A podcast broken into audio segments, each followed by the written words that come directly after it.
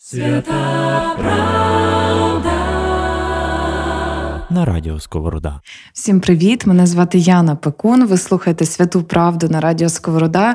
І в мене сьогодні в гостях знову чудова людина, е, священник е, Іван Талайло.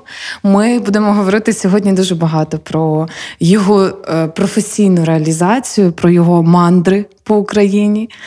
І Іване, добрий день. Доброго дня, слава Ісусу. Слава навіки. Е, хочу вас відразу запитати. Я тут на початку почула розмови, що ви представляєтесь батюшкою. А я ж е, як е, Конечно. людина, яка народжена на Рівненщині в маленькому селі, де досі е, московський патріархат, це я так закинула туди. Е, Я ж знаю просто, що батюшки і священники це трохи різне. Розкажіть трохи про це. Е, бачите, ми коли вчилися в семінарії, е, була така річ, е, ми вчили інкультурації, таке поняття. Тобто, якщо ти хочеш проповідувати, взагалі, якщо ти хочеш взаємодіяти з місцевою громадою, ти повинен дізнатися про її культуру. І оскільки в тій громаді, де я перебуваю, культурно називають священників батюшка, а я є пластуном, коли я обирав своє псевдопласті, то я обрав батюшка. Тобто це ваш псевдонім, так. можна сказати, навіть творчий. Це... Можна сказати, творчий. Навіть було е, під, підходила до мене одна жінка і казала: Оч, ну то що ви таке, якийсь батюшка, щось таке, та, то, то, нормально, якось би там гарне вибрали псевдо. А я не знаю, мені якби воно підходить. І бачу, що багатьом підходить. Тобто, наприклад, нас там молодь, е, вона, скажімо так, якщо можна сказати, в лапках балдіє від цього. О, батюшка, батюшка там. І ну. Тобто воно покращує взаємодію в спільноті і класно. Для мене це не проблема. Цікаво. А воно не викликає подразнення? От в таких галичан, мені здається, воно може ну, можливо. В галичан викликає подразнення, особливо е, старшого віку. Ага. Е, є такі люди, які кажуть, що ви для мене священник, отець Іван, а батюшка то таке. Ну, добре. Для вас я священник отець Іван. Як а для для когось підходить батюшка. Класно, добре. Е, Розкажіть, е, як ви стали священником? Я знаю, що здебільшого священники не дуже люблять розповідати про це. Вони кажуть, ну став і став. Якось там от привів мене Бог до цього. Як вас привів Бог до цього? Ну, я вже е, багато думав над цим питанням, бо часто звучать такі питання: як ви стали священником? І тут, якби напрошується відповідь: ну, прийшов ангел вночі і сказав: Ти будеш священником. Це моя улюблена відповідь. Вже слухачі, Або там, я не знаю, там святий якийсь чи ще щось. Тобто, ну, в мене такого не було. Е, я ріс в звичайно християнській сім'ї, нас вчили молитов вдома. Я брав участь там е, в храмі. Є так називається вітрна дружина, хлопці, які допомагають священнику. І от коли якраз набирали хлопців, якби було оголошення, що все, от в такий-то день е, ми будемо перша, якби таке зустріч, перша будемо обговорювати. Хто хто хоче, прийдіть будете допомагати священнику. І я в той момент якраз не був вдома. Я поїхав з бабусею до Львова, бо я е, жив далеко від Львова, це 150 кілометрів десь. І я пропустив, і потім приходжу е, до храму, бачу хлопці там біля священника, я там збоку, блін, якось так самому би хотілося. І я так собі тепер аналізуючи, бачу, що все-таки е, це покликання. Чому? Бо після того, десь там тиждень чи два, прийшов місцевий дяк до нас додому і сказав: Слухай, до мого тата Іване, ну твій малий там ходив до храму, стояв спереді, а він не пішов. Може, ще ми його давай візьмемо? Тато, підеш, піду, звичайно. Ну, тобто, навіть коли я пропустив момент, оце був, я так розумію, вирішальний момент. Бо потім, коли вже я закінчував школу, то я вже інші варіанти не розглядав. Тобто для мене якось воно само собою було семінарія. Я, звичайно, поступив був е, літом в університет Франка тут в Львові. Е, на які факультети? На факультети на два чи навіть три. На географію, на геологію. Яке все мені близьке. Я закінчувала по-моєму, на історію на триці. Але я після душа, цього. Душа не лежала вас. Я до після цього. цього не жодного дня не вчився. Я після цього поїхав в монастир, два роки прожив і так. А от Це дуже цікавий, мені здається, такий факт у вашому житті. Два роки в монастирі. Як це? Що спонукало молодого юнака, тому що це дуже в молодому віці, монастир? Е, я коли закінчив 11 е, клас, я поступав в семінар, я не поступив перший раз. Тобто там були досить серйозні вимоги, я собі готувався так, собі не дуже, скажімо так. І потім е, монастир апостола Андрія з Івано-Франківська розсилав оголошення, е, практично, я думаю, по декількох областях, що от в нас є можливість вчитись в семінарії і дивитись, що таке монастир. А може, якраз комусь це підходить і залишиться. І я так паралельно вчився Івано-Франківська семінарія два роки і жив в монастирі, і після двох років однозначно вирішив, що це не моє, тому що е, все-таки монах це людина, яка досить суттєвий час. Е, вона і сама. Ну, Для мене це якось трохи. Аскетизм такий. Тобто, ну, що б ти не робив, яке б ти заняття не мав, все одно ти, наприклад, вечором приходиш в свою келію і ти сам. І тепер, коли, наприклад, е, дружина з дітьми десь там тиждень-два їх немає вдома, я вечором приходжу додому і кажу: Господи, дякую тобі, що я одружився. Скоро дружина з дітьми вернеться і буде веселіше. Тобто, вам треба люди, ви. Е... Ну, самому складно, так. Комунікація ваша все. Е, Давайте поговоримо про ваш тепер такий професійний шлях. Як ви опинились у Кривому Розі? Е, Аж з Галичини. Поїхати туди, це ж, напевно, ну, точно якась цікава історія. Маєте поділитися. Коли я жив в монастирі Івано-Франківську, там приїжджав священник з Донецька, отець Михайло такий. І ми там познайомились. І потім, вже коли я переїхав в Дрогобицьку семінарію, бо я вчився два роки у Франківську, потім п'ять в Дрогобичі ще. В нас в Дрогобичі є така е, в семінарії практика на Різдво, на Великдень, літом їздити на схід України, допомагати священникам там. Ми їздили, робили там вертеп, ми їздили в літні табори, гаївки. Е, ну, тобто, в основному це з молоддю. І коли я приїхав в Дрогобич в семінарію, мій друг, е, отець Тарас, він зараз е, тут на сході, на заході, але був теж на сході. Е, він каже: От хочу поїхати, нема куди. Ну, тобто, вже всі місця, де можна було зайняті, я теж хочу. І я кажу: слухай, маю знайомого священника в Донецьку. Отець Михайло був з міста Донецька. І він каже: Слухай, подзвони, може, може, якраз. Я подзвонив, він його прийняв, приїхав отець Тарас і каже: Слухай, там так круто, там то, там то, там Донецьк, там взагалі там, я не знаю, з двох-трьох людей починається громада, росте, там така оцей. Я думаю, я собі поїду один раз, подивлюся. І я вже на той момент почав зустрічатися з теперішньою своєю дружиною і кажу: слухай, ну бо в семінарії так, що місяць, а часто і більше часу ти в семінарії, тільки е, два дні вихідних ти вдома. Я кажу, слухай, і в тому числі Різдво, Великдень, якби дозволяють додому. Я кажу, я один раз поїду, ну, якби ми час не проведемо разом, але потім не буду їздити. Добре, добре. Коли я закінчив семінарію, дружина каже: слухай, ти обіцяв один раз поїдеш, а всі інші будеш. А виходить, навпаки, ти всі рази їздиш, хоч один раз залишишся. І ну, я коли там поїхав, я не знаю, мені воно от пішло просто. Я побачив, що там дійсно, якби е, з одної сторони, все простіше. Тобто, в нас тут е, багато де. Я не кажу, що всюди, так, але великий відсоток людей йде до храму, бо так треба. Бо так навчили. Я сам так ходив з малку, ну чого в неділю до церкви? Бо так треба. Ну всі йдуть, я йду. А там виглядає так, що е, коли громада починається з декількох людей, коли з маленької хатки це все починається. Тобто, коли людина йде в якусь там халупку, образно кажучи, то означає, що для неї це цінне. Для неї це якби ну, вона не йде в якийсь там собор, хоча поруч є собори величезні. І воно мені пішло. Я зрозумів, що там якби я себе почуваю своїй тарілці. Тобто е, я ще пізніше хочу запитати вас про відмінність, от якраз угу. культури релігійної заходу і сходу, але дуже цікаво, чи можете ви сказати про те, що живучи на Галичині, зростаючи? З дитинства uh тут е, ви бачили ці культурні відмінності, те, що до церкви треба йти в неділю, найкраще одягнути, подивитись, чому сусід прийшов, чи сусідка, і так далі. Е, І це ну, якби створює довкола церкви дуже багато стереотипних уявлень. Це правда.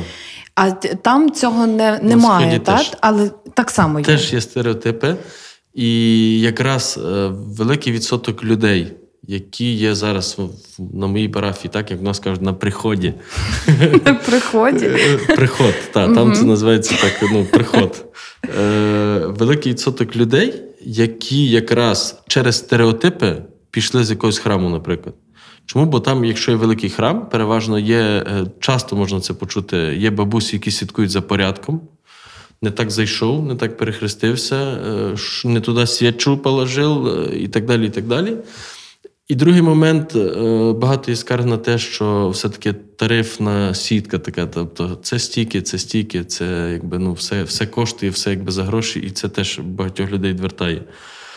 І тому стереотипи є, але є і причини цих стереотипів. Тобто, е, як на Заході, так на Сході, можливо, десь по-різному вони відрізняються, але переважно, де великий е, приход, велика парафія, так, там є е, стереотипи. Хоча е, часто можна людей почути, що вони не йдуть до храму десь там, бо, бо там беруть гроші чи щось, але вони таким чином себе оправдують. У нас, наприклад, зараз в Кривому Розі є е, близько 100 парафій різних. Ну, в основному це Українська церква Московського патріархату, ПЦУ також є. Тобто, вже з такого вибору протестантських дуже багато різних спільнот. Тобто, з такого вибору можна знайти собі спільноту, як нас кажуть, до кольору до вибору, так? Щоб вже, якщо людина хоче, вона знайде в такому великому місті. Який е, ваш досвід був до переїзду в Кривий Ріг? Бо до цього ви були у Донецьку, якщо я не помиляюсь. Розкажіть трохи про це. Я їздив в місто Донецьк, як поїхав один раз, так їздив всі канікули. Угу. І коли закінчив семінарію, знову ж таки, перед е, рукоположенням на священника ми одружувалися, і ми говорили з дружиною, що ну, збираємося на схід. Я казав, я хочу на схід. Так. Угу. Е, вона якби була не проти, бо вона так тепер жартує, що вона і так розуміла, що я поїду. І е, слава Богу, так сталося, що е, дружина одразу зі мною не поїхала. Це був 14 рік. Я в 14 році став священником в березні місяці, і вже в квітні я був у Донецьку. І в той якраз, час Донецьк був вже окупованим. вже якраз були е, такі так звані блокпости, вже були різні моменти, е, вже там е, були навіть зброя на блокпостах і так далі. І тому, якраз бачивши, бачивши це, я не забирав дружину. Дружина лишалась в стрію е, в, ну, в своїх батьків. Е, З Донецька, останній раз я був в місті Донецьку в е, 16-му році. Це був січень місяць. Після того, коли я приїхав додому, і жінка сказала: слухай, ти щось став психований. Е, ну, Це якби я сам вже розумів, що воно все-таки впливає. Це е, на окупованій території. Якщо так може так сказати про, про це життя там, е, можна сказати, що ми отримали дозвіл на служіння там, бо все-таки українська церква, але на окупованій території від так званої місцевої влади ми отримали дозвіл. Він дався нам нелегко, але дозвіл ми отримали.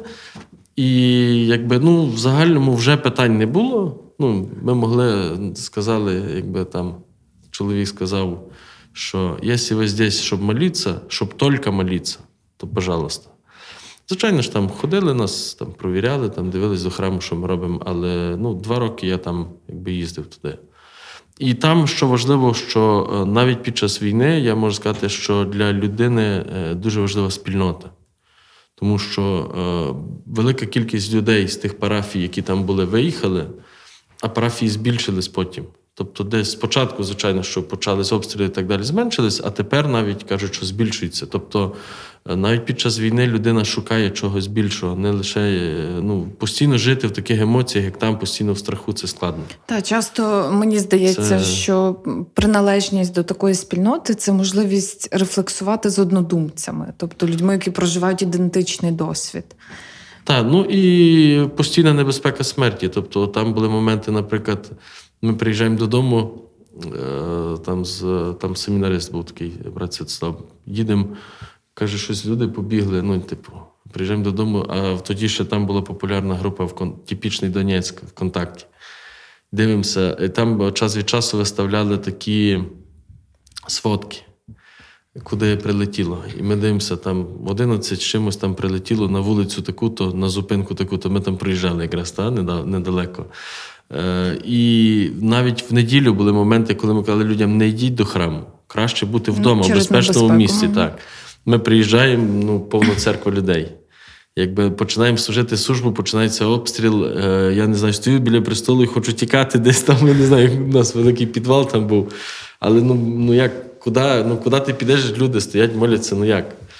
І тобто, це, це я б сказав, безцінний досвід, який е, залишиться на все життя. Він однозначно дав, е, дав відбиток. Також важливий момент, що колись, е, та й зараз, напевно, в семінарії, коли вчать про духовність, ем, є. Ну, ніби патристичне богослів'я, так, або вчать спадщину святих людей. Ну, святий Василь Великий, Іван Золотуст і так далі. І були такі монахи-пустельники, вони колись завжди говорили, що пам'ятай про смерть. Тобто, що кожна людина, яка живе, вона має пам'ятати, що вона колись помре. Я це так слухав на, на лекціях. Ну, яка смерть? Ми молоді хлопці, ну, колись там, десь в старості, так? І тут в один момент, е, коли ти зустрічаєшся з смертю, можна сказати, віч на віч, коли ти чуєш, що за дверима кажуть, ми його швидко розстріляємо і все буде хорошо потім, ну якби е, розумієш, що все-таки треба важливо пам'ятати, що ми смертні люди, і що ми після себе тут залишимо.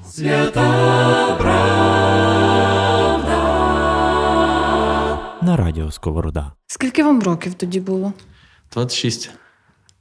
26 років. Мені якраз 26, і для мене це звучить все неймовірно 26 років. е, героїчно. Після того е, я не бачу тут якогось героїзму. Героїзм, е, як на мене, ви- просто знаєте, я от з ким не розмовляю, священники, всі, які в нас є героями, вони неймовірно скромні.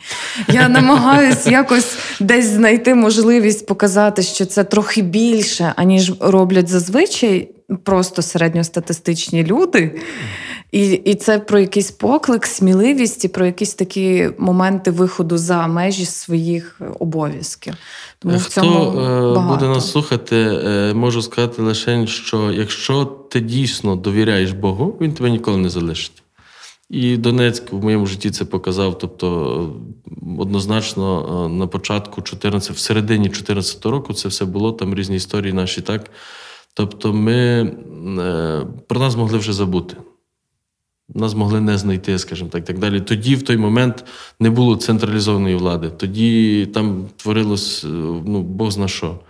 І ну, тепер, наприклад, я дивлюся, я ніколи собі не міг е, уявити такого, але зараз, наприклад, слідкуючи за новинами, бачу, там затримали Палича, так? Е, який був керівником ізоляції, так званої в Донецьку. І я розумію, що він був керівником не в той час, коли я там був, але ми були в одному місці, і це місце, наприклад, книга е, Станіслава Сєєва. Е, Це теж якби, ну, це, це наслідки, скажімо так, на все життя, але я можу сказати, що я довіряю Богу тому, що він мене ніколи не залишив. Навіть в такому складному моменті, коли от казали, ми його бистренько розстріляємо. Я знаю, що в вашому житті е, була доволі складна історія з полоном. Ми про це поговоримо, якщо ви захочете на сам кінець. Угу. А я би хотіла, аби ви розповіли про те, як ви створювали парафію. Угу. Це дуже теж, мені здається, такий складний досвід. Як і це? е, в 16-му році я виїхав з Донецька, так, бо там я служив, там я допомагав священнику місцевому. І ну, наш єпископ казав, там можна служити там, можна там, можна ще десь там. Е, де будеш? Ну, я не знаю, давайте Кривий Ріг. Поїдеш Кривий Поїду. Я до того ніколи там не був. А як ви обрали? Е, Просто навмання? Просто на мене. Я ніколи не був в Кривому Розі, я не знав, що там Мгм. і так далі. Я приїхав, там вже було дві наші громади, я допомагав місцевому цю Ігору певний час. Ну і потім кажу Одеко, ну якби отець Ігор справляється, не бачу, якби ну не бачу сенсу там, якби ну нема аж так багато обов'язків, щоб. І він сказав: місто велике, треба заснувати ще одну парафію. Я заснував ще одну парафію. Пройшов десь місяця 3-4. Е, Щоб ви розуміли картину, це зйомна квартира. Я приїхав в Кривий Ріг, заснував громаду, ніби, і там на тій е, в квартирі сиджу.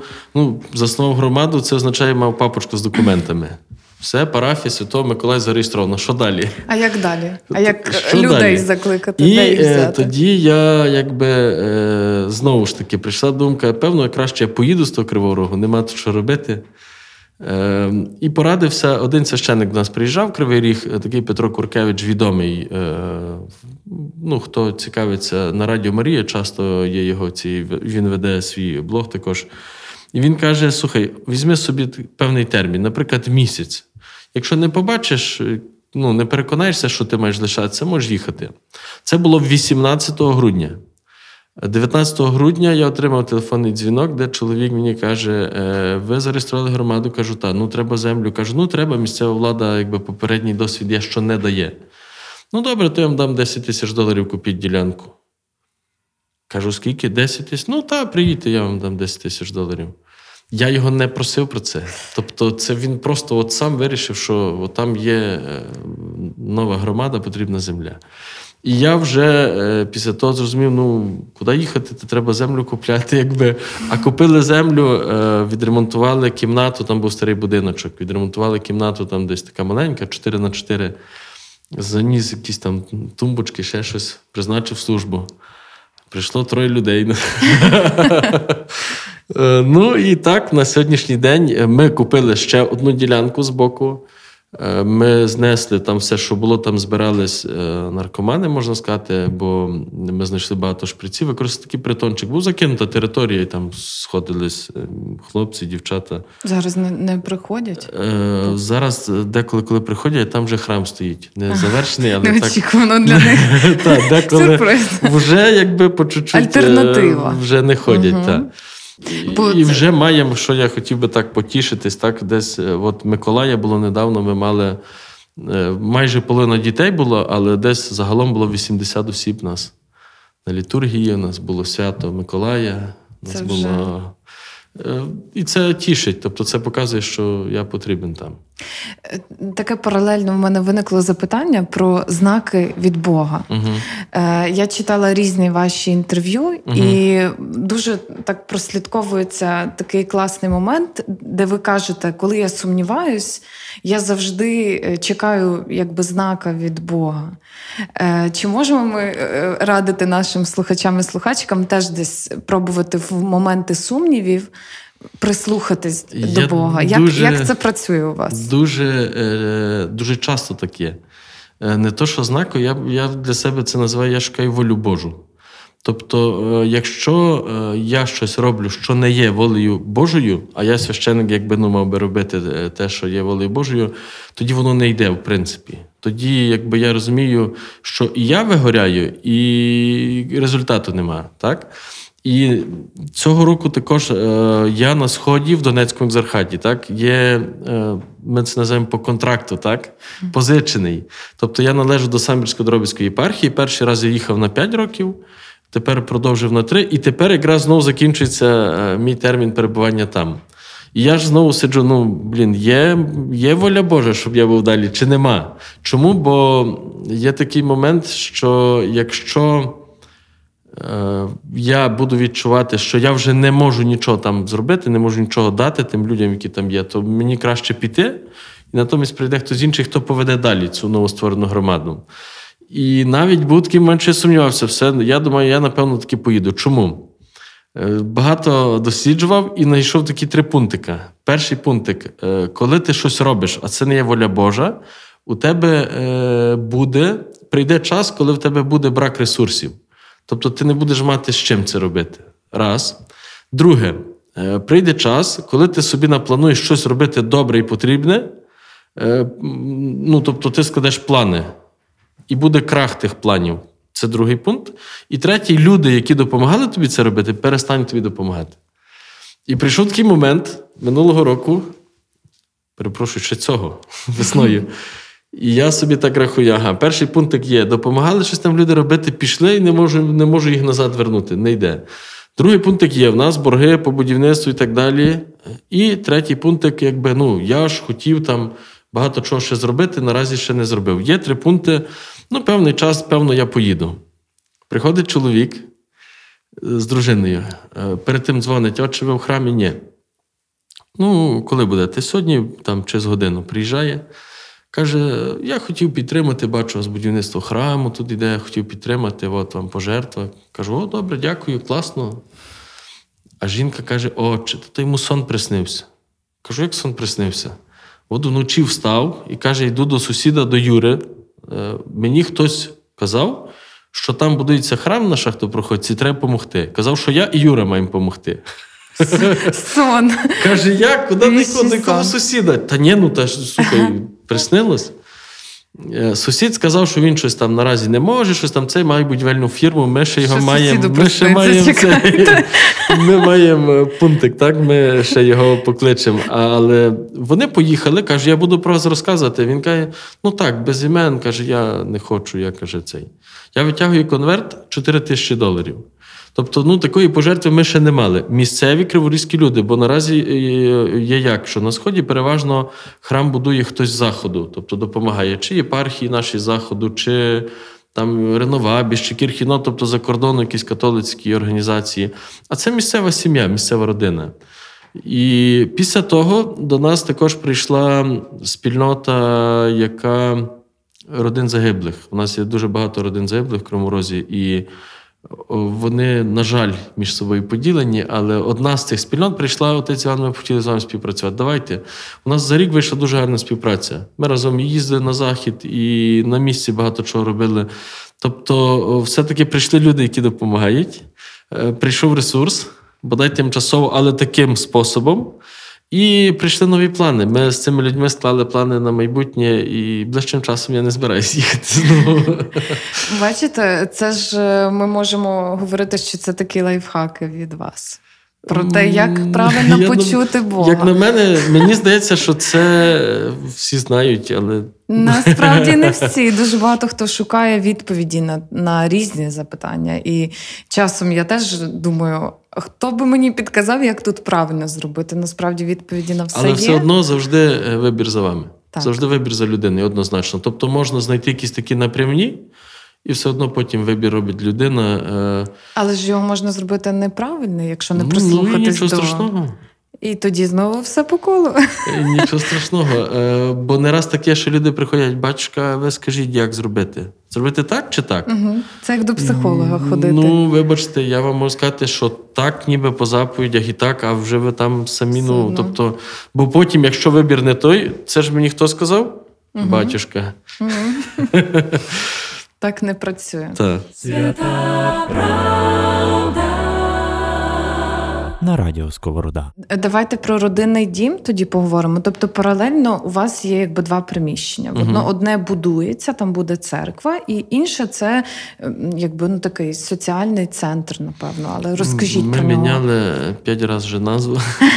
Назва лишається, але ми до назви рідна хата. Це називається. Назва е, спочатку була домівка.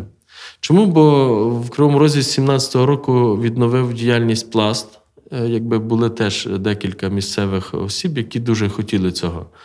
І я вам хочу сказати, що за ці роки нас вже більше сотні, 115, по-моєму, 114 десь так. Я капелан у пласту, так? І я бачу, що нам з цими людьми по дорозі. Тобто вони якби стараються жити і тим духовним життям, і стараються якби, е, ну, розвивати не тільки себе, а і молодь в такому патріотичному дусі. І ми наразі планували це приміщення на початку, називали його домівка. Чому? Бо це пластова назва. Е, За якийсь час само собою вийшло так, що ми переназвали рідна хата, і воно заходить. Тобто воно зайшло багатьом, як дорослим, так е, дітям, так я не знаю, ну всім зайшло. Тепер ми недавно спочатку це був пасторальний центр, потім це був молодіжний центр, потім це був соціально-пасторально-молодіжний центр. Тепер ми маємо зустрічі, до речі, з, Ната... е, з Мар'яною Кащак, з головою української освітньої платформи. І вона каже: От придумайте, що це. Ну, ми придумали, кажу, Мар'яна, ми придумали. Ми думали і придумали. Як? Територія успіху. Та ні, та то щось таке. Каже, та, то... Це ж ну, якби люди старшого віку, поважно, як ми кажемо, придумали. Це ж не молодь, що просто вони щось там собі.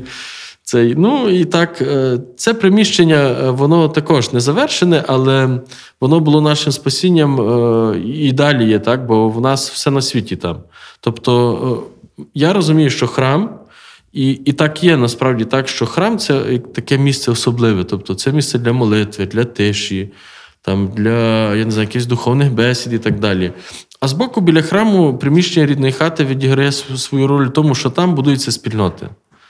Там е, вже, наприклад, я сюди поїхав, по дорозі дзвонить мені наша Аня і каже: Отче, у нас день народження, ви не забули, ми ж у рідній хаті святкуємо. Ну, тобто, е, це приміщення, яке гуртує між собою. І там, наприклад, можна і потанцювати, там можна і подивитися кіно, там можна, я не знаю, переночувати. Навіть ми там, як робимо одноденні табори, ми там ночуємо. Прямо каремати на підлогу і цей. Я деколи жартую, що добре, що єпископ цього не бачить. Бо в нас наразі там каплиця також, і в нас е, стоїть пристіл. Ну, якби розумієш, що в храмі є певне місце, куди не всі заходять, якби. А ну, цей зал він є невеличкий, якби 50 квадратів, і приходиться не раз так, що сплять дівчата головою до престолу. Я це так, ну, навіть може десь не дуже афішую, але ну, маємо, що маємо. Нам якби не зовсім так важливо стіни, як важливо, добре, що там є ця молодь, добре, що там є ці родини загиблих, добре, що там є пластуни. Е, тобто, це якраз. Е, таким чином воно виконує свою місію. А як вам вдалося об'єднати такі різні цільові аудиторії? Бачите, мені здається, що е, в суспільстві може так в нас, там я не знаю, як тут, бракує довіри. І мені здається, що ці люди, які там приходять, вони довіряють мені і довіряють одні одним. Тобто родини загиблих прийшли. Е, я казав одразу, ми так домовлялись на початку з координатором. Кажу, слухайте, е, наприклад, якісь вибори, ще щось, ми участі не беремо, ми поза політикою. І ми нічого матеріально не даємо. Кажу, ми не маємо бачити, от ми самі тут е, так живемо, як живемо. Добре, домовились. Кажу, свій час, увагу, підтримку, я не знаю, що ще, що треба, звертайтеся. І тепер ми якраз рік пройшов, ми з ними е, підводили підсумки. Чи ви отримали те, що ви хотіли тут? Ну, 90% сказали, що отримали більше. Тобто вони себе почувають вільно, вони самі подають ідеї і можуть їх реалізовувати. Вони отримали, так кажуть, я не знаю, надію, що так є. Вони отримали підтримку, розуміння. Ну, і слава Богу. Молодь е, натомість теж бачите стереотипи. Стереотип е, навіть на заході тут. Е, я пам'ятаю, як я меншим ходив до храму, ну простояти півтори-дві години на літургії, ще особливо, коли хор довго співає і так далі, ще мирування, ще щось, ще щось це складно. Це я так ходив, бо я розумію, що так треба, батьки ходять і так далі. А ви уявіть цю картину, коли нема взагалі храму. Тобто молода людина ніколи не ходила на літургію. Приходить до храму, там треба відстояти дві години і до до свідання. Прийти, сказати, який я поганий, бо бо до сповіді, так, і все.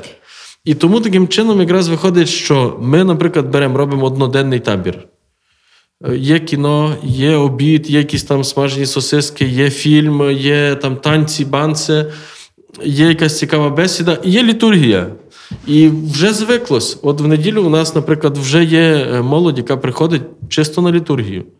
Тобто, щоб е, зацікавити молоду людину, ну це не тільки постояти годину і все чи дві. Таким чином не зацікавиш ніколи. І, і чи буде людину. розуміння десь? І чи буде розуміння? Розуміння однозначно. Тепер, наприклад, ми маємо катехетичну школу також там у рідній хаті. У нас є 19 е, дітей, дві групки старше і молодша. Батьки сидять в коридорі, чекають, поки ми там і кажуть, слухайте, отець Іван, нам теж треба на урок ходити. Ми теж не знаємо. Добре, кажу, класно. Трошки почекайте. Е, моя жінка вже пішла вчитись на катехета в УКУ. Наступного року вона візьме наймолодших, бо мені з ними трохи так, якби ну, вони вони, скажімо так, мене використовують. Вони хочуть бавити ще щось, а я ну, не можу, не вмію тримати порядок. Та? То буде дружина, а вона е, така творча людина, вона пише вірші, вона гарно малює. Тобто вона буде з цією групою. А я буду також ще візьму дорослу групу для для цього, щоб. І навіть е, були такі молоді особи, там приходили, там Яся каже: слухайте, я не раз таке щось чую, що це значить. Каже, нам би теж треба такі, якби ну, бесіди на тему християнства і так далі. Ну, Тобто є запит. Е, І тому якраз мені подобається, що спільнота невелика. Бо коли буде величезна спільнота, тоді складно. Тоді треба, звичайно, команду таку, щоб ну, кожен займався своїм, і тоді якби пояснювали, ті пояснюють людям, ті ще щось роблять, і так воно. Паралельно до всього ви ще й капелан у пласті. Так. Розкажіть загалом про співпрацю з пластом, як пласт працює в Кривому Розі, і як він співпрацює з вами? В Кривому Розі е, є в нас е, семеро, якщо не помиляюсь, виховників. Тобто, вже десь біля 80 дітей. Е, Це досить багато. І якщо хтось знає, це пластова система, що кожного тижня мають бути сходини. Кожного тижня треба займатися з дітьми. І я, як капелан, стараюся бодай раз в півроку по всіх цих гуртках перейти. Ну, на тему вірності Богу поговорити, поспілкуватися, можливо, ще якісь є питання. Е, Це так е, на загал. І також е, тепер місцевий пласт проводить в нас в рідній хаті заходи також. Вони приходять, недавно були Андріївські очорниці. Ну, ми, звичайно, подумали гарно над наповненням. Воно так звучить, як Андрійські, то там ворожити, в церкві ворожити. Ну, тобто, вони дуже гарні у нас ці виховники, вони придумали різні ігри. Е, Я, звичайно, мав там слово, якби теж е, діти питали, що їх цікавило. І дуже класно у нас виходить не раз е, батьки бояться самі йти до храму. Не то, що дитину віддати до храму десь там на катехетичну школу, що. а в пласт, якби вже є, приходить розуміння на сході, що потрібно все-таки виховувати в такому патріотичному дусі. І в пласт діти йдуть, а в пласті приходить отець Іван чи батюшка. Так? Там спілкуємося, там якби ну, я нікого не заставляю. Потім вони приходять і до мене, бачать, що нічого особливого не треба для них. Тобто, якщо вони бачать, що ти просто звичайна людина, спілкуєшся з ними без якихось таких, е, навіть не знаю, без, без не знаю, як це назвати. Просто спілкуєшся. У нас недавно була історія, я їздив в Одеську область освячувати будинок. Я кажу: слухайте, ну там ж є священники поблизу цей. Ні, ні, там місцевий чоловік каже: твоя моя сестра тебе знає, ти з нею знайомий. Каже: От я хочу, щоб ти поїхав, я тебе повезу, привезу все. Ну, я поїхав, ми там переночували. Цей чоловік родом звідси, пан Олег, мій друг, так? І вертаємося назад, кажу: Олег, я в місію виконав, е, виконав. Кажу, ну я ж нічого особливого не зробив. Прийшов, сказали, їсти будете буду. Дали поїсти, поїв, поспав, зранку освятив будинок, вертаємося назад. Ні, каже, ти не, ти не розумієш. Для них батюшка це що то таке. Ну, до нього ні підійти, ні, ні, ні знайти, ні ще щось. А тут просто каже, приїхав, е, поїв. е, Це, тобто, звичайна елементарна простота.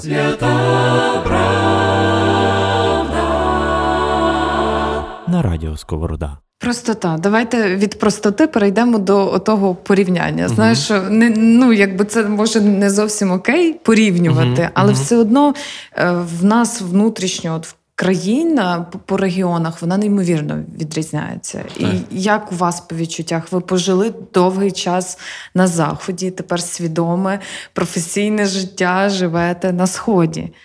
І в такий е, складний час війни, як взагалі ці всі Ну, я б сказав, що е, якісь такі загальні нюанси, вони що на заході, що на сході. Е, на сході можемо сказати, що відрізняється звичайно мова, е, і це все-таки більше вплив, е, е, вплив нашого сусіда, вплив Росії. Тобто там е, різні культурні моменти, там всякі там Масленіця, Раданіця і так далі. І так Тобто далі. традиційні свята е, бувають Е, вплив, російські. е, так, вплив з цієї сторони, так. Е, На Заході, якби цього немає, але все-таки я наразі схиляюсь до думки, що на Сході все-таки більше люди простіші. Тобто, е, там, якщо щось не, не понравилось, як е, там у нас була жінка, приходила до нас. Я так і не почув, що вона у нас хотіла, але вона написала: в нас є група така, де ми пишемо оголошення. Вона написала, що дякую, рідна хата мені не підходить. Все. А не пояснила чому? Ні. От. Тобто людині це не йде, вона сказала, мені це не, не цікаво, я пішла, все. Е, натомість у нас на Заході, наприклад, якщо взяти людини, люди ходять до храму, чому бо так треба? Ну, наприклад, так? Тобто вона йде і йде, бо ну, всі йдуть, та я піду подивлюся. Тобто там не пішло, сказала, ні, все, до побачення. Можливо, десь є така більше простота. А на загал проблеми ті самі. Мені здається, що в даний час дуже багато е, людей губляться в потоці інформації, десь щось почули. І це ну, ми недавно говорили, що що ми можемо зробити для того, щоб е, виховувати навіть цій молоді, яка приходить критичне мислення. Тобто, ніби щось не є таке щось важливе, але не раз навіть тут, ці дні я тут, не раз спілкуюся з людьми, і люди говорять щось про схід. Я так слухаю і думаю, блін, ну стереотипи такі, що просто ну я там живу, наприклад, восьмий рік, я такого не чув, ніколи не бачив. Вони тут говорять, що от там в них то так. Ну, тобто, критичне мислення, наприклад, це що на сході, що на заході потрібно. Я дуже з вами погоджуюсь, і ви просто якраз е, підійшли до теми інформаційної якоїсь гігієни. Е, ми тут в святій правді в цьому подкасті uh відкриваємо священників як лідерів думок, так само, тому що спостерігаючи за соціальними мережами, наприклад, деяких священників, я кажу, що це найкращі інфлюенсери, яких я можу собі уявити. Там шерів, море цих репостів, вони коментарі, лайки піднімають якісь складні теми, люди обговорюють їх. Як ви е, оцінюєте оцей такий інструмент для священників? Бо не всі його використовують, на жаль. А може, на щастя, хто його знає. Чи ви використовуєте такий інструмент? і Як оцінюєте в цьому контексті священників? Ну, бачите, я не уявляю собі зараз е, своєї парафії без е, Фейсбук-групи, наприклад, вона не є на загал така поширена, але в нас, наприклад, є месенджер, де, е, наприклад, обмін інформацією ну, кожного дня практично.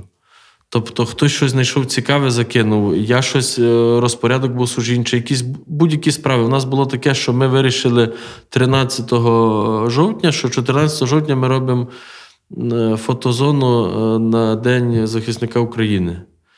Ну і що робити? Ну, ну завтра має бути зранку локація. Написав групі до вечора нас було біля 10, е, той приніс калину, той яблука, той ще щось. Ця жінка подзвонила, знайшла сіно. Там вже з району Криворізького ті тюки з сіном привезли і так далі. Я поїхав на ринок, поламав там на ринку плуг одному чоловіку і машиною заїхав. Одним словом, ну все якби закрутилось. І однозначно це прекрасний інструмент. Е, я, можливо, десь е, моя якби, діяльність там храмає. Якби, ну, Я свою сторінку веду, стараюсь там її вести постійно. Але для нас, е, в Кривому це інформативно, це однозначно це великий плюс. Звичайно, що треба розвивати це. Ну, Наразі я за всім не встигаю. Я так, я все-таки надію, що Бог пошле таку людину, яка буде це робити, якби, яка буде. Е, тому що в нас якби є офіційний сайт е, Криворізьких парафій, є офіційний Ютуб. Е, там є якби парафія, яка з 90-х років в Кривому Розі, і вона так, якби там є людина, яка це робить. І вона вже якби і нашу інформацію теж бере туди на сайт, обробляє це. Це, Це класно, це круто. І ну, відкриваєш там, я не знаю, Ютуб, відкриваєш Фейсбук чи ти ж Інстаграм і дивишся, і 10 хвилин ти маєш всі новини церковні, що робиться у Львові і так далі. Хіба важливо, щоб тепер е, багато багато якби перевіряти цю інформацію? Мислення, так. так. Е, ну і тоді, вже коли знаєш, наприклад, там в нас там відомий там так, е, цей інстаграмер, чи як Роман Демуш, так? Там Ми до думаємо нього, ми стор... думаємо його запросити. До нього на сторінку зайшов і знаєш, що там перевірена інформація, так? так? Чи Падре Серж, наприклад, в нас молодь в Кривому Розі, навіть та, яка не ходить до храму, дивиться. Тобто це прекрасний інструмент. І казати, що ну, є, на жаль, е, люди, які кажуть, що це зло, що там ще щось. Ну, так виглядає, що можна будь-що перетворити на зло. Все залежить від використання. Погоджуюсь. Е, Я знаю, що ви багато працюєте з родинами е, загиблих воїнів. АТО. як саме ви ведете цю роботу? І на початку нашої розмови ви сказали, що вони внутрішньо теж розділені. Про який розподіл оцей ви говорите, і ну, взагалі, як воно відчувається вам? В нас в Криморозі загиблих е, близько 300. Тобто це 300 родин. Е, чуть менше там, ну, 260, щоб я там не помилився. Так, більше 200 це точно так. В нас приходить там 10-12 родин, так, така спільнота. Чому вони поділені? Мені здається, що е, це і на Заході, до речі, теж така проблема, що бракує єдності. Бракує єдності, е, мені здається, в будь-якій ділянці. Кривий Ріг велике місто. 600 тисяч населення, у нас більше тисячу ГО. У нас, наприклад, е, е, ветерани війни розділені між собою. Ці спілкуються на цій локації, ці на цій. Вже якщо ходиш туди, то туди вже так угу. не зовсім. Е, В нас на початку так було, що коли я, наприклад, ходив в пласт, а потім ходив там в інші організації, казали, о, так наш отець Іван у ватній організації, якісь там ходить і так далі. І я потім почав пояснювати, бо багато людей справді це не розуміли. Ну, ти з нами чи ти не з нами? Слухайте, я кажу, якщо мене кличуть на панахиду за загиблими захисниками, ви між собою то розділені, ви, ну, це ваші проблеми. Якщо мене кличуть і та група, і та група, я піду і до тої, і до тої. Це якась конкуренція? Чому, ну, чому? От, умовно, що їм ділити? Що ділити? Я не знаю. Я не можу сказати. Е, Багато питань відіграють е, фінансові речі, так? Тобто і різні допомоги там і так далі. Але в родин загиблих це не про це. В родин загиблих е, мені здається, що все-таки влада часто пробує навіть такі. е, Такі групи людей використовувати для свого піару і так далі. Не всі з цим погоджуються. Тобто хтось згоден співпрацювати з владою, хтось не, не хоче. І це ну, дуже складно. Тим більше, це люди, які зранені, це люди, яким болить, це люди, які втратили щось дуже дуже надзвичайно важливе. І це воно ще якби додатково е, додає певних емоцій. І оті, що приходять до нас, е, я не знаю, мені здається, за рік вони змінились трохи. Е, Вони якби отримують все-таки підтримку психолога. Вони, і тепер е, ми, коли під, підбивали підсумок року, вони казали, там пані Альона встала і каже: мені здається, що сучасній людині от кожній треба, щоб в неї був священник і психолог, так як у нас. Я кажу. Ну, тобто, що це дає користь, що це принесло їй користь. Ну, але багато так е, не може з цим справитись. Багато є людей, які замикаються, які там, я не знаю, алкоголь і так далі. Ну, це, це дуже професійно треба допомагати таким людям. Це не просто. Тобто я е, не завжди е, навіть можу допомогти, бо, бо я не є настільки професійний, там, не знаю, психолог, психотерапевт. Я вчився ніби в Польщі, я ще закінчив соціальну педагогіку в, в Польщі, але ну, це все-таки це потрібна дуже, е, дуже така кропітка робота, і це дуже багато практики. Це дуже складно. Тому я стараюсь більше молитись за тих людей. Я їх запрошую, вони приходять. Вони дуже радо завжди приходять, коли в нас є панахида за їхніми синами, чоловіками. Ну, Вони приходять, вони моляться. І недавно от ми їздили в Криворізький район, там похований один з воїнів, е, е, мама, якби приходить його до нас. Вона також, їх, ми їдемо звідти, вона така, бачу, задоволена, така цей. А ми каже, когда-то завжди робили, е, е, я не знаю, як це в них називається, забув. Такі столи поминальні. Тобто, ну і воно каже, щось не так, то прийдуть, нап'ються, щось там говорять. А так каже, ми поїхали на могилу, ми помолились. Там я зустрів людину з Трийського району, голова села чи староста, вона якби о. Тісний світ. Так, каже, каже, ви тут давно? Та я тут з 89-го року. Давайте я запишу ваш номер телефону. Ну, пишіть. А як ваше прізвище? Кажу, Талайло. О, а моє дівоче Гатайло. В неї брат е, рідний священник на Стрийщині. Тобто, ну, наших людей теж там галичан є багато. Світ тісний. Так. Ем, отче, мушу все ж таки запитати Мгм. про цю складну таку сторінку в Мгм. вашому житті. Е, я знаю, що ви разом з іншим священником Михайлом Заворчуком були незаконно затриманими. Угу. Як у вашому молодому такому житті е, активного священника така сторінка опинилась? Е, Як така сторінка? Така сторінка. Я вже трошки говорив на початку, так? Вона е, дуже сильно е, дала, ну, якби принесла думку, що смерть близько. Тобто, чому, можливо, я іще є на сході, наприклад, так, бо після цього я міг спокійно поїхати і вже ти не повертатися. Це складно, так?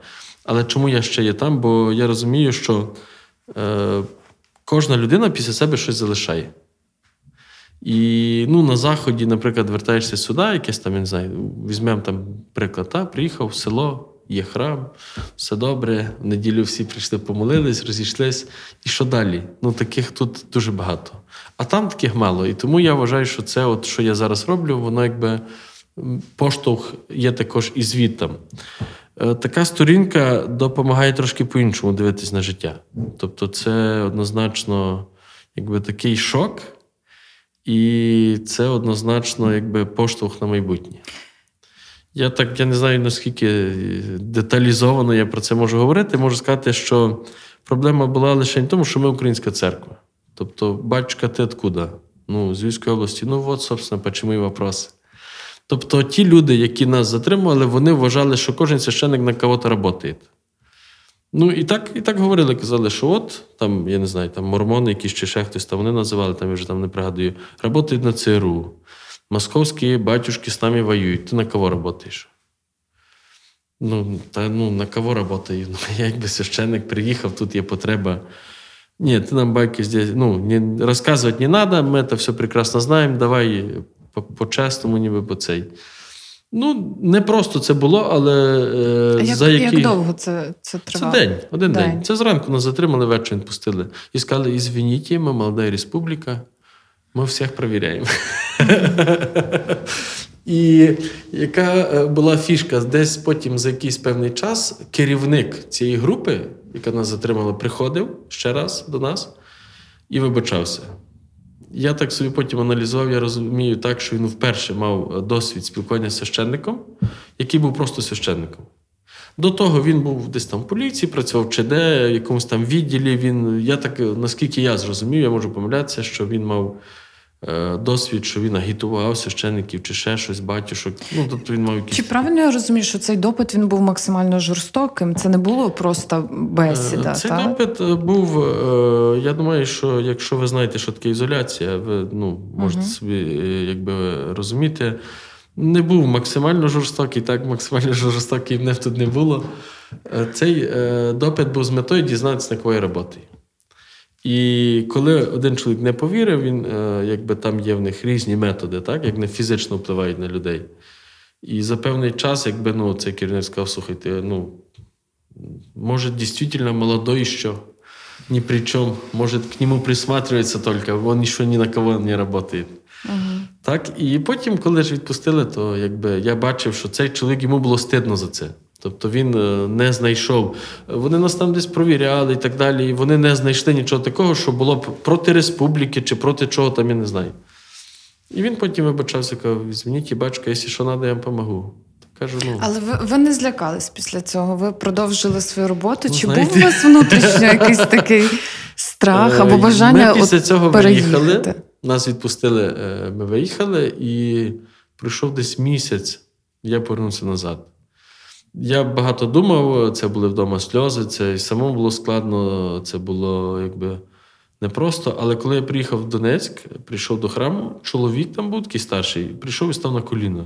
Кажу, ви що робите? Ні, ні, каже, я вам дякую за те, що ви повернулись до нас, що ви нас не лишили. І понині не раз є день народження, ще щось там люди дзвонять чи вітають, кажуть. Дякуємо, що ви гідно несли службу з нами.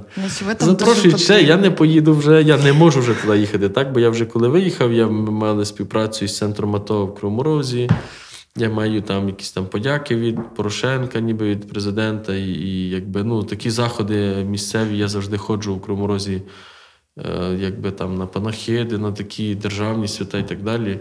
Тобто назад дорога вже закрита. Хоча деколи. Деколи хочеться. Зрозуміло. Е, Чи правильно я розумію про будівництво церкви? Воно зараз на якому етапі? Зараз ми вже надіємося з весни. Ми всередині поштукатурили, надіємося з весни почати, якби там внутрішні роботи продовжити. Е, моя мрія і надія, що цього року ми закін... ну, в 22-му році ми закінчимо, бо воно вже надоїдає. От, власне, е, я так підвожу до кінця нашої розмови для того, аби побажати вам нарешті завершити е, оце будівництво вашої церкви, аби вона відкрила свої двері для всіх, хто цього так чекає. Е, І ми з Радіо Сковорода бажаємо вам насправді успіхів у ваших проєктах з молоддю і з місцевими жителями та жительками, тому що це доволі складно. Ви точно той, хто руйнує стереотипи, і ми вам за це дуже дякуємо. Дякую вам за цю розмову. Дякую, дякую. Та запросимо неодмінно. Ще приїжджайте частіше назад на Галичину. Дякую. Дякую. Хочеться. Деколи е, три місяці, чотири там побудеш. А вам завжди тут раді І хочеться просто. сюди, приїхав день, два, три тиждень і вертаєшся назад вже. Все-таки воно впливає там, так якби це. У нас дуже погана екологія. В нас е, якби. Мені здається, що більше на сході, як на заході, все-таки у таких промислових містах е, є вплив е, цієї промисловості і так далі. Люди якісь такі, може, трохи навіть більш грубі. Може. Ну, якщо порівняти з Львовом, наприклад, львівці вважають себе тут так. Культурна столиця. Так, так, так. А там воно так. І воно проходить час, що якби воно Відчувається. Так. Тоді трошки на захід подихати і знову на схід. Дякуємо вам за розмову. Прошу.